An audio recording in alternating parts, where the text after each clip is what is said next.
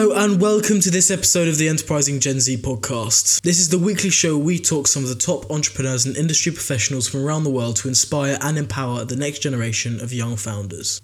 The Enterprising Gen Z podcast has been listened to in 45 countries around the world. Last week we were listened to for the first time in Finland, so thank you so much to all of our Finnish listeners. Now what I also want to do is give you a bit of an update about how the podcast is going and a bit about our analytics. And I'm really happy to announce that we've charted as one of the top business and entrepreneurship podcasts in Italy, France and Germany. Thank you to all of our listeners which have made this happen. Now for any new listeners we have, my name is Sam Watson. I'm a 19-year-old entrepreneur originally from North London, now living in Paris. I'm the CEO and founder of Enterprising Gen Z Events. We're an events company which allows you to market your products towards a unique audience of Gen Z entrepreneurs and professionals. On today's episode, I'm talking to Rayyan Ahmed.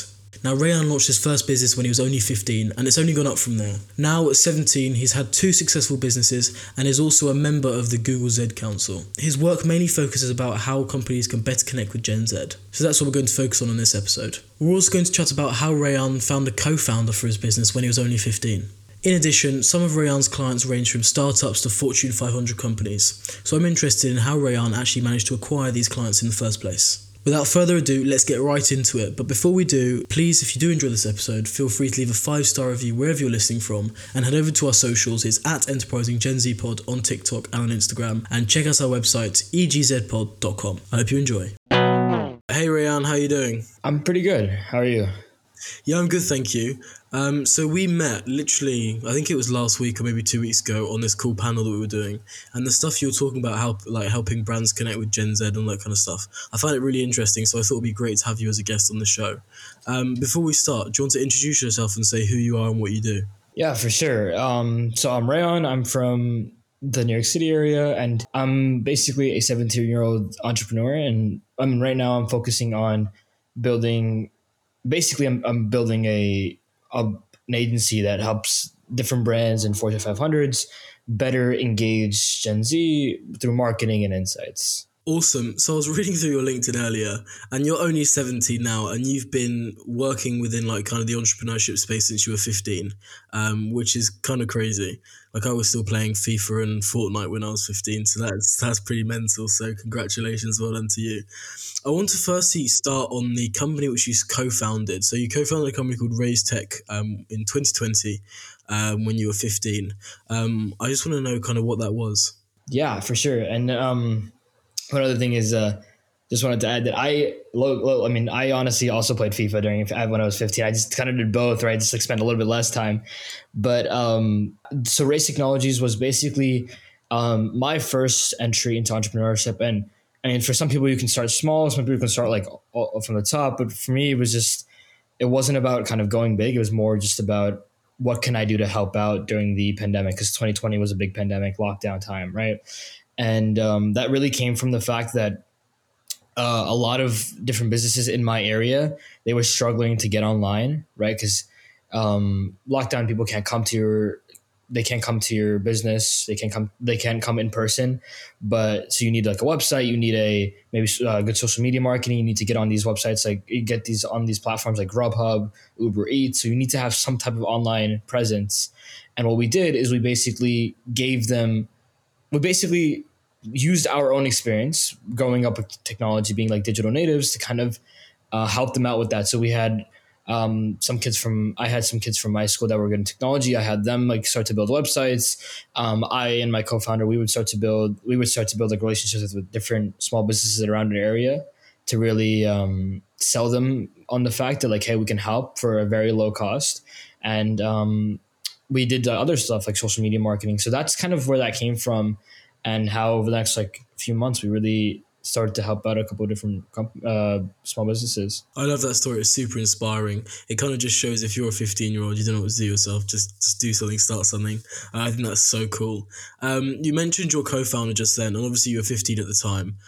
How did you go about finding a co-founder for your business? Yeah, so it's interesting because, I mean, my story's a little bit kind of I guess in a way if you consider it basic, because I found my co-founder through my high school, actually. So my high school is a little bit different. It's called a magnet school. So we find it's split up into different academies, right? And basically, so if you're interested in business, there is a business academy for people like you. So you can always kind of meet other people that are interested in business. And I've met kind of so many different people. And one of the other people that I met was my co-founder Sahil, and I kind of went to them. We kind of decided that we need to help somehow during the pandemic, because we knew that we had a lot more free time, and we knew that both of us were really passionate about the cause. So I kind of reached out to him and I said, like, hey, I want to do something. I don't know what yet. And I don't know how, but I want to do something. Do you think you'd be down? And that's kind of how we started. I met him through school, and then kind of I reached out to him because I knew that he was also kind of passionate about helping out. And has he kind of stayed as involved in entrepreneurship as you have, or is he kind of like a normal teenager, I guess? It's a mix. I think for me, entrepreneurship has also become like a thing where it's gone beyond just founding a company, right? Entrepreneurship for me is also reaching out to people, meeting new people, like meeting you, going to different events. Oh, it's kind of always on. And so it's interesting because I think Saho is definitely he's still very involved in the company. He's also done a great job in helping me out, growing the company overall. So I think overall, he's pretty much stayed an entrepreneur. I don't know if he's gone to as many events and met as many people, but he definitely has done a great job in sticking with the company and helping out whatever he can. And staying with Rayze Tech, your job, you were CEO at the start, and now you've changed your role to board member. How come you moved? You kind of changed roles, and what are you up to now? Yeah, so the focus of Rayze Technology changed after that few months, because the idea is we started because we wanted to help out during the pandemic, right? But 3 months on the road, most of the businesses in New Jersey that we saw, if they needed help, they would go to a professional company, or they already had found that help, right? They didn't really need us anymore. So we had to kind of change our business model to focus on, okay, how do we become more professional like other companies? How to become more like a tech consulting agency, right? And now that's fine. Definitely, I definitely think it's interesting, but tech consulting really wasn't something that I wanted to go, one that I thought had a future, myself had a future. And so we had someone that was kind of a long-term helper and long-term, someone that long time, helped us for a long time. And we thought that they would be kind of a good person to lead Rayze Tech kind of in the future and work with the different clients. And then I think Sahil stayed on for an extended role for a little bit too. But as a board member, my role is really to help out wherever I can and help out. If they have to give advice on how to get clients or how to build connections, or if they need my help reaching out to someone, I'm always there. But day-to-day operations, I'm not kind of constantly reaching out to people or constantly helping out. I think that's cool, and it's nice that you we're going to get onto your new venture now. But also, I was interested in when you kind of find your clients throughout the pandemic. You're 15 years old. You're speaking to businesses saying, "Hey, look, I can provide a service. Are you interested?" Pitching to them. I found in my experience of selling, pitching, my age has always been a benefit. So it's always been whenever I start a pitch, it's, "Hey, my name's Sam." When I was pitching, I was 18. I haven't done any pitches since I'm 19, but I've gone, "Hey, I'm Sam, I'm 18 years old. Can I pitch you a product? I need 2 minutes." And they all say, "Yeah, sure, please do." But I think there's a fine line between being young and semi-experienced to 15, where someone might turn around and say, "You're just too young to feel like you're providing any value." Do you think that your age has held you back at all? Or do you think it was actually a benefit and helped you get some more clients involved on board? See, it's really been both. So originally when I started, so small businesses are a little bit more cautious. They don't have as much money to spend. They're more usually family owned, right? It's more about trust than anything. It's reputational value. It's kind of so much to be involved there. And a 15-year-old, ultimately this is somebody's whole lifestyle, right? So they don't really want to put that into the hands of a 15-year-old usually. So it was tough originally. And we would still start off with the fact that we were 15 just because we wanted to be straightforward with them. So we weren't leading them on to thinking they were doing something else, or that we were someone else that we weren't. But, honestly, I think the only way we kind of convinced them early on, and honestly, we got a lot of no's, but the only way we got really convinced them was through the fact that, okay, we're 15, but that can also be a huge benefit, right? We grew up with technology. Something like websites come not natural, but are easier for us to kind of understand. And we had a team from our school that would that knew how to code, that knew how to like create websites, right? So something like that, we had to kind of pitch it to them, and it took a lot of tries, honestly. Like, it wasn't perfect. It wasn't like from the start we knew what we were doing, but we kind of perfected, maybe not even perfected, we just got better at selling overall. And it held us back with small businesses, but I think with something like Rayze Consulting, where we're working with larger and larger companies, it's probably been more of a benefit. You talked about you got a lot of no's. Did that dishearten you at all, or did you kind of just take it in your stride and go for it? Well, I mean, I think it's because I understood where they're coming from, right? And it's for me, it's always been like, I've always heard different things, like if you kind of give up at the first obstacle, you're never really going to get anywhere, right? Because no matter where you are, you're always going to face problems. You're always going to face obstacles. So for me, it was more like, okay, well, I understand where they're coming from. How can I kind of solve that, instead of, okay, well, this is bad, maybe I should switch up? Because ultimately, at 15 years old, there's not much you can do anywhere else, right? Like, I mean, unless you want to create some like groundbreaking product, you're not going to really make that type of difference or be able to help anyone out. So, and I thought, this is somewhere where it's going to be hard, but we can actually make an impact. So I kind of stuck with it for at least those few months, and it kind of ended up working out. Awesome. I love that story. It's so awesome. I mean, hopefully for the listeners like younger, if that can, inspire who was getting started now, that's fantastic. So now I want to move on to your newer venture, Rayze Consulting. So this is more about kind of helping companies engage with a group of Gen Z consumers. Can you expand a bit on what you guys do? Yeah, so we're a Gen Z marketing agency. So we focus on two different areas, insights and marketing. So insights would be something like focus groups, different areas where we can kind of deep dive onto data, right? Like, one of our, like, I guess, unique value is that, so Gen Z, there's so much Gen Z data out there, right? Like, you constantly see, like, I have a Google Alerts on, and you'll constantly see articles come out, like, new article says that Gen Z is this or Gen Z is that, right? And a lot of this data is okay. It's good to have out there, but you need to have kind of like a deep dive to figure out exactly why something's like that, or maybe some type of piece of data is not telling you the full information. So something like that is where I think we can kind of help out, and we can basically give them context behind some of this data. So that's insights. And then marketing would be something like influencer marketing or social media marketing, like figuring out how to manage social medias, or something like brand ambassador programs, because all of those really are newer methods, right? Like, people in the 60s, the 70s, they didn't really have brand ambassador programs as much. They didn't really have social media at all. And even influencer marketing has changed so much.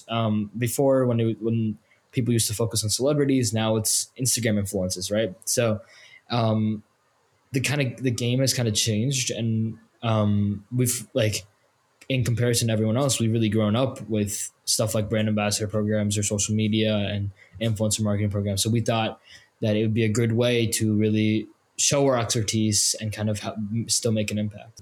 So I was reading through your LinkedIn earlier, and you've kind of, you discuss your clients. So you said that they range from startups to Fortune 500 companies. I'm interested in how you manage to land, like partnerships or deals, or do work for Fortune 500 companies. How do you kind of get your foot in the door to work with them in the first place? See, this isn't like a, I guess, great answer, but mine is just cold emailing. I always tell, when somebody asks me, I've always tell people to kind of go to this TEDx talk. So there's this woman named Maddie Bregman, and she wrote about the power of cold emailing, and how she really has done such a great job in, like, contacting people and and getting advice and getting clients from these different from places you wouldn't know. Like, she's worked with the NFL, she's worked with Taco Bell, and all these different companies. So I've always kind of been inspired with that. So I kind of learned through the power of cold emailing that you're going to have to send a lot of cold emails, but it can make a huge impact overall. So that's kind of how you get your foot in the door, and you kind of start with something like, you start with your age, because these guys, they get hundreds of emails, right? So you need something to differentiate yourself, and you want to look like you're selling something different. And the biggest unique value that I have is the fact that I'm young, and I'm helping them engage young people. So it's kind of like, it's kind of like a no-brainer offer. So we want to get them engaged with the fact that, hey, I'm 17, and then kind of pull them in more by saying, okay, well, I've worked with these companies and I think it could help you guys in this area too. So that's really how we've really been able to work with some of these companies. Awesome. Now, I have done a lot of cold emailing for partnerships. Some of it's been very successful in me getting like a call with some big enterprise companies. I had one recently with a company worth like tens of billions of pounds. I was interested how you structure your cold emails to get a client. Like what are you putting in them to make sure, you know, you get that initial phone call, that initial meeting? Yeah, so it's kind of shifted over the course of the last few years as I've kind of gotten more experienced. So it's really, I've kind of learned to kind of keep it simple because so I would start with, hey, I'm 17 years old. I'm this Gen Z entrepreneur. So kind of like a basic introduction of myself so they know who I am. And I establish some credibility. Like we work with this company. I'll say we work with Intuit and Heinz, right? So those are two big companies that most people would know of. So I would kind of put them in, so establish credibility and then kind of give them the offer. So something like, okay, depending on whatever it is, maybe I heard your social media team has made a change, or I heard social media is becoming a focus for you guys, and we have this experience, we have this great team that we can kind of help you out with managing your social media accounts or influencer marketing or whatever the case is, or maybe I heard your consumer insights department is looking for Gen Z experts. We can reach out to help. So it's a variety of things, but the basic structure is introduction, establishing credibility, and then something like the offer, and then just keep it short, like saying, like, hope to hear from you again, or let me know if you have any questions, or I would love to get on a quick call at the end, and that's really it. You want to keep it short and simple, I think, more than anything. I just want to add on to what you said there. I found that this last line really, really works, and it's, I'd love to get on a call with you. Can you do this day or this day? And actually propose two times for them because it makes it much easier for them to say yes, I've found, just in my experience. So from your work kind of with partnering and working for these companies, how can companies generally kind of connect with Gen Z? First thing is, I think, but the most important thing is really understanding us first off, because really what I found is like, so the way the company decision making works is, so the insights department is really the first area. So this is where they, insights department of a company, they'll basically give whatever they have on a certain generation. That's what marketing will use to really come up with their marketing tools, right? So basically, I guess if you want to say like the core of kind of engaging Gen Z is first understanding them, right? So this could be, okay, well, maybe commission some data studies, whatever it is, you want to have that data on hand, but you also want to really understand what or like why behind the data. So for example, something like people say that Gen Z has a very short attention span, right? But at the same time, so that's the data, right? But at the same time, most Gen Zers will tell you that if they find a really good show, they'll binge watch it for hours, right? So how could that make sense if it's an 8-second attention span? So the difference, I think, is that 8 seconds for ads, but it's also because we're so accustomed to having ads thrown at us that we're usually like 8 seconds to figure out if this is something I want to watch or if this is something that I want to continue looking at. Right now, if you make your whole marketing strategy just based off those 8 seconds, and you make like short videos or whatever your content is for 8 seconds, even if in comparison, like maybe you could have made like a 20-second video or a minute video that would be more interesting or more like less rushed.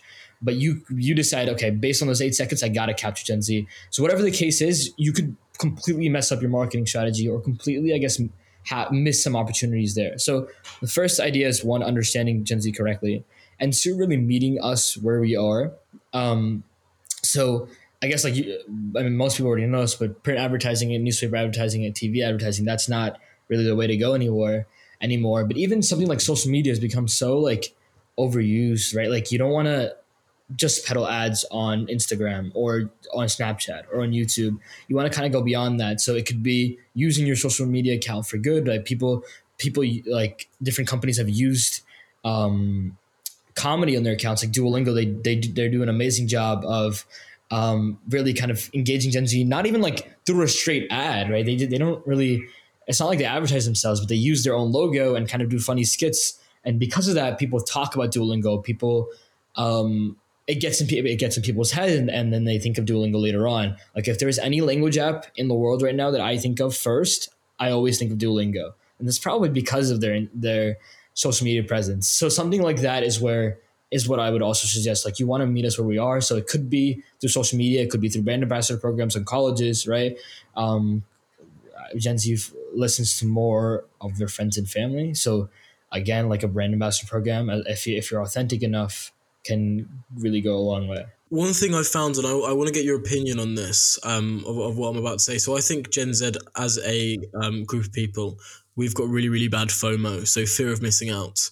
And I found that if a company advertises something and then they make you feel like you're going to miss out if you don't buy it then and there, they're much more likely to get more engagement from Gen Z. I was just wondering what you thought, if you thought that was true or not, because that's something I've read in quite a few articles. Yeah, I mean, I think it's interesting because fear of missing out. So it's got to be something like actually cool, and something you need to engage them first, right? So if it's fear of missing out for something like they wouldn't care, like if I'm not into sports and I'm missing out on a sports ticket giveaway, then I wouldn't care, and I'm assuming you wouldn't either. But if you can engage the right audience and then it kind of showed that fear of missing out, then I think it can go a long way. And I don't even think that's just Gen Z. I think it's just overall, most generations, if you kind of show that, okay, well, you're going to miss out on this, and I know you're a big fan, or I know that you really like this product, but you're going to miss out on free products, right? So I think fear of missing out could be a great tool. It's just got to be used the right way and hit the right audience for it to work the best. I was also wondering, because we've talked about how companies can attract Gen Z. From your work in kind of analysing how companies are marketing towards Gen Z, do you think there are any things that companies which are doing wrong which actually repels Gen Z and makes them less attracted to whatever product or service you're selling? Yeah, I think it's also... So part of it's kind of authenticity, right? There's a lot of companies that have come in the news that will publicly say one thing and then like privately support something else, and then they get exposed for it, right? So that immediately becomes, okay, well, you'll get canceled on Twitter, you'll get basically boycotted, right? There have been companies in the past that have been boycotted, and it's really hurt them in the long run, right? Like some companies, they never really recover, and they go either bankrupt, they just never come back. So it's more about, one, sticking to your values, being authentic. Okay, if you want to conduct business a certain way, make sure you kind of be open about it, right? Don't do some shady stuff in the back. So that's one thing I would also say really repel, I guess, would be just not really meeting our ideals. Like, I guess, like I talked about authenticity, but you want to actually kind of make a change. So you may be authentic, but if you're really like, you're not focused on climate change at all, you don't want to donate at all, you don't want to help with diversity and inclusion, you don't want to do any of that, then ultimately, like, I mean, Gen Z's values, most of them, and the other thing about Gen Z that I guess I forgot to say is that Gen Z is so diverse, right? So like you can be saying one thing here, but some Gen Z across the world, they could be completely different ideas. But I think for the most part, right, you want to really meet Gen Z values. So you want to first focus on what type of Gen Z you want to target, right? Because there's so many different niches. But second, you don't want to really like, you want to be firm on a cause, right? So you want to be like, okay, so climate change or diversity inclusion or whatever it is, you want to be firm on it, and you don't really want to be that middle man, because ultimately, like, the person in the middle is the person that loses out the most, just because no side is supporting them, right? On one side, if you're really for climate change, then you won't be supported by them, and if you're really against climate change, you won't be supported by those people anyway. So it's kind of like you want to be firm, you want to be authentic. That's what I would say. So it's interesting you mentioned authenticity. I made a post on my Instagram where I compared during Pride Month the like general accounts of different companies towards their like Middle Eastern accounts. So for example, during Pride Month, BMW, Mercedes, Cisco were all posting like Pride Month, Pride flag logos. However, on their Middle Eastern accounts where homosexuality isn't as accepted, they didn't change the logo, which I guess is kind of about those value points that you were putting across about if you're not transparent, if you're not authentic with your values, you can get caught out. There was about 5 or 6 companies which did this. I made a post about it on my LinkedIn because I thought it was really bad. But I think it's interesting you mentioned that. So also, again, in terms of, you talked about socials earlier, if you would advise companies to target Gen Z through one social, what social would that be? It's got to be TikTok for now.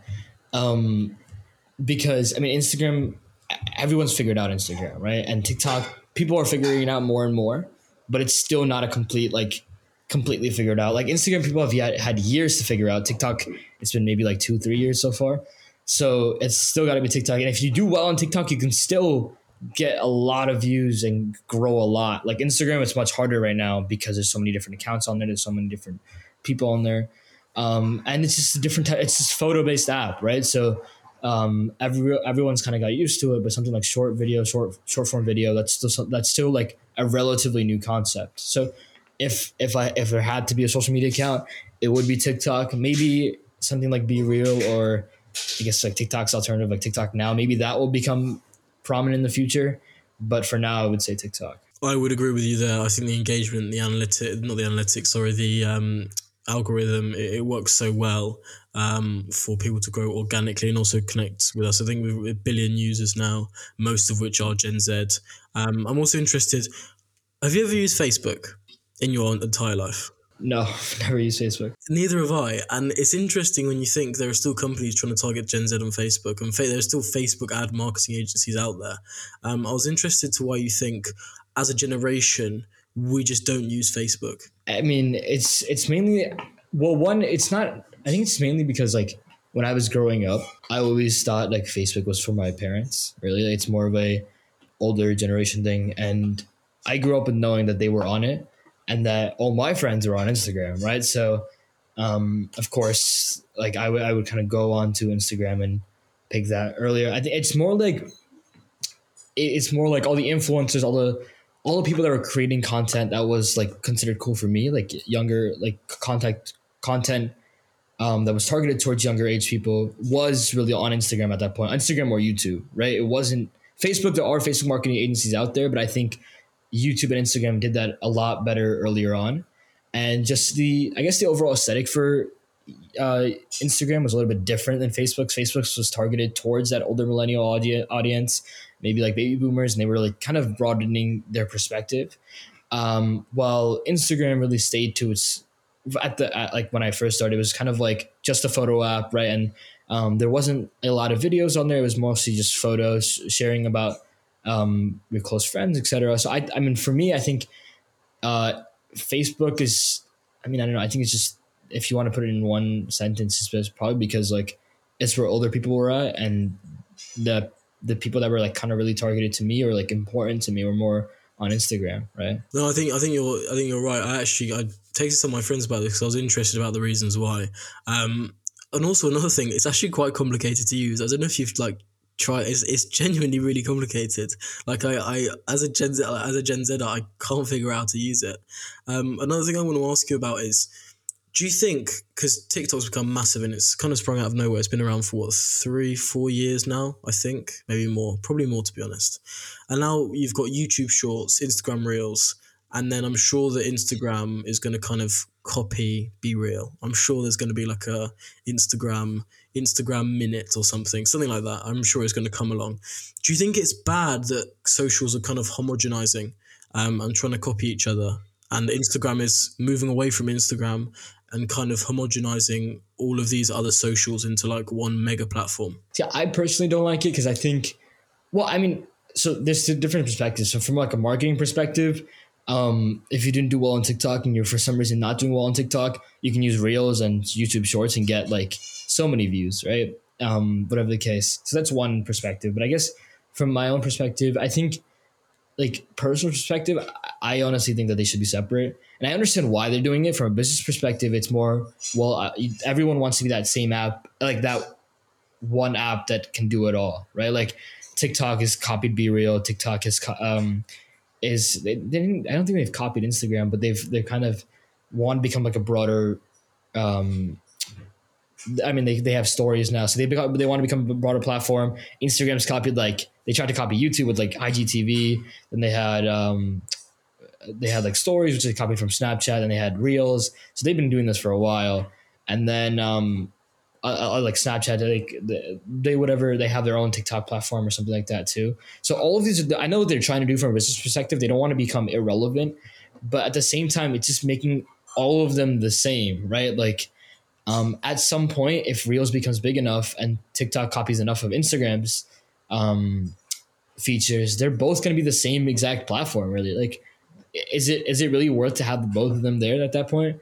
So I think it's just weird.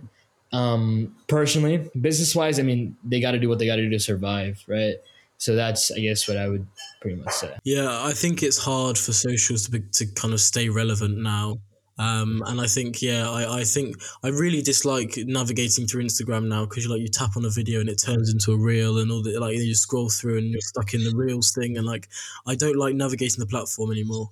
I used to really like it, but I think maybe it's just because humans don't like change, I guess. You're also part of the Google Z Council. I'd love to learn a bit more about your role there and kind of how that works. Yeah. So the Google Z Council, so it's a program where they basically, you work at Google's insight and product teams on, you basically work with them to kind of help them better understand Gen Z. And then you'd basically kind of help them create better products for the future. So it's really like you'll have different meetings with them. You'll have different assignments from them. And basically it all kind of comes together. Like, it's not just me, it's like I think 15, 20 other people. It all comes together for them to be like their product, their insights team uses that, and then helps out, and that helps out, that like insight helps out their products teams to come up with better products in the future.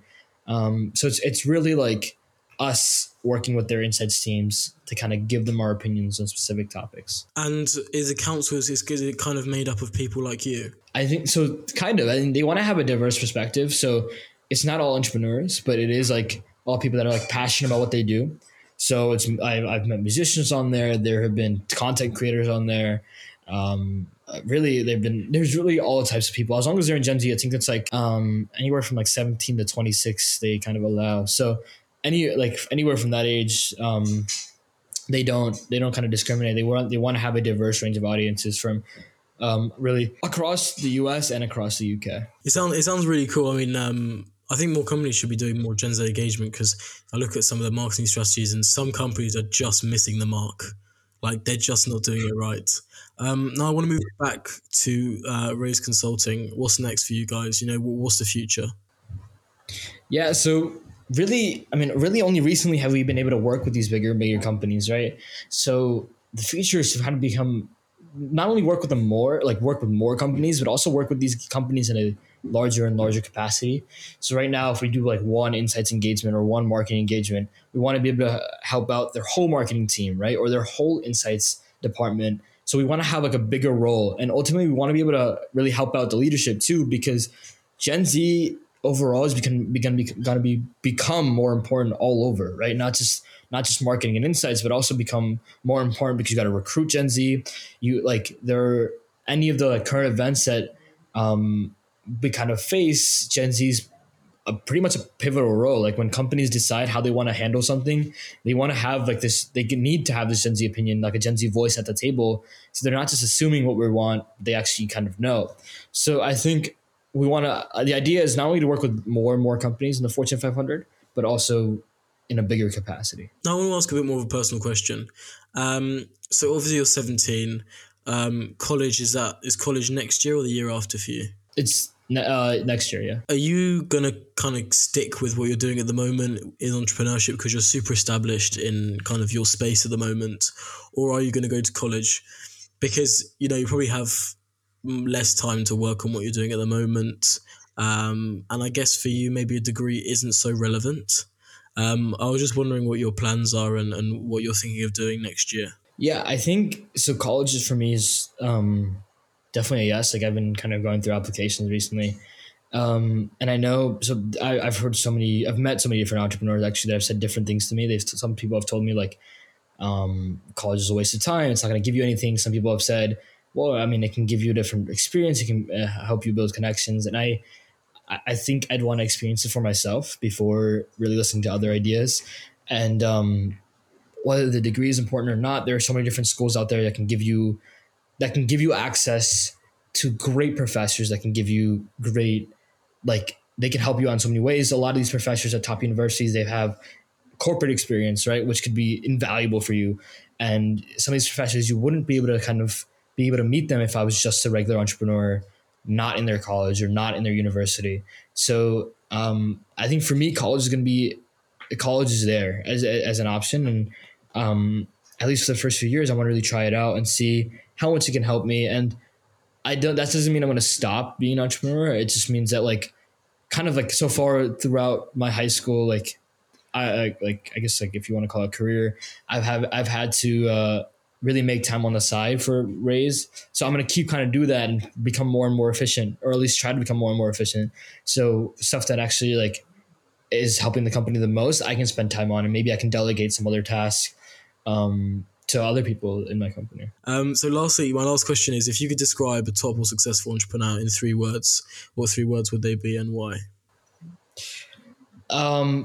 Passionate, resilient, and I guess like creative, I think. So a top entrepreneur, passionate's kind of obvious, right? You deal with the roadblock. The only way you're getting through is if you're actually like passionate about what you're doing. If you're doing it because of external forces, like you want to look good, you want to seem smart, whatever it is, you're gonna kind of fail. You're gonna really give up at that first kind of obstacle that you face. So there's that one. Same thing with resilient. You have to be able to kind of deal with problems, even if you are passionate but you're not a resilient person.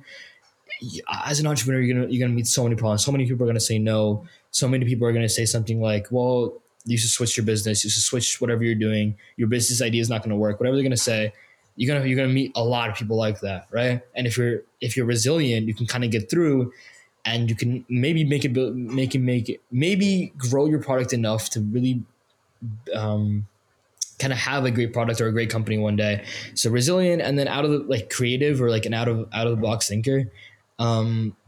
I think the coolest thing about entrepreneurs is usually they're not bound by like a big corporate structure, right? Usually like it's maybe them, maybe their co-founder, maybe a couple other people under them. But the coolest thing about entrepreneurship is that usually entrepreneurs are bringing like a cool, innovative idea that is out of the box, right? And that means that they are also usually out of the box thinkers in kind of working their way up or growing their company. So it could be something like, for me, it was cold emailing, which isn't totally out of the box, but it isn't like the main way people contact, right? So it could be so many different ways, like working with different partners. Maybe you find out an innovative way to really grow your company, whatever it is. I think those 3 ideas those 3 words are probably the best way to describe a great entrepreneur. All right. Well, I think that's everything for today. Thank you so much for coming on the show. It's been amazing talking to you and super interesting as well. Yeah. Thank you so much for inviting me. It was cool to talk to you. Absolutely. No worries. So that is it for today's episode of the Enterprising Gen Z podcast. Thank you so much for listening. I really hope you've enjoyed it. Make sure to tune in next week for another episode.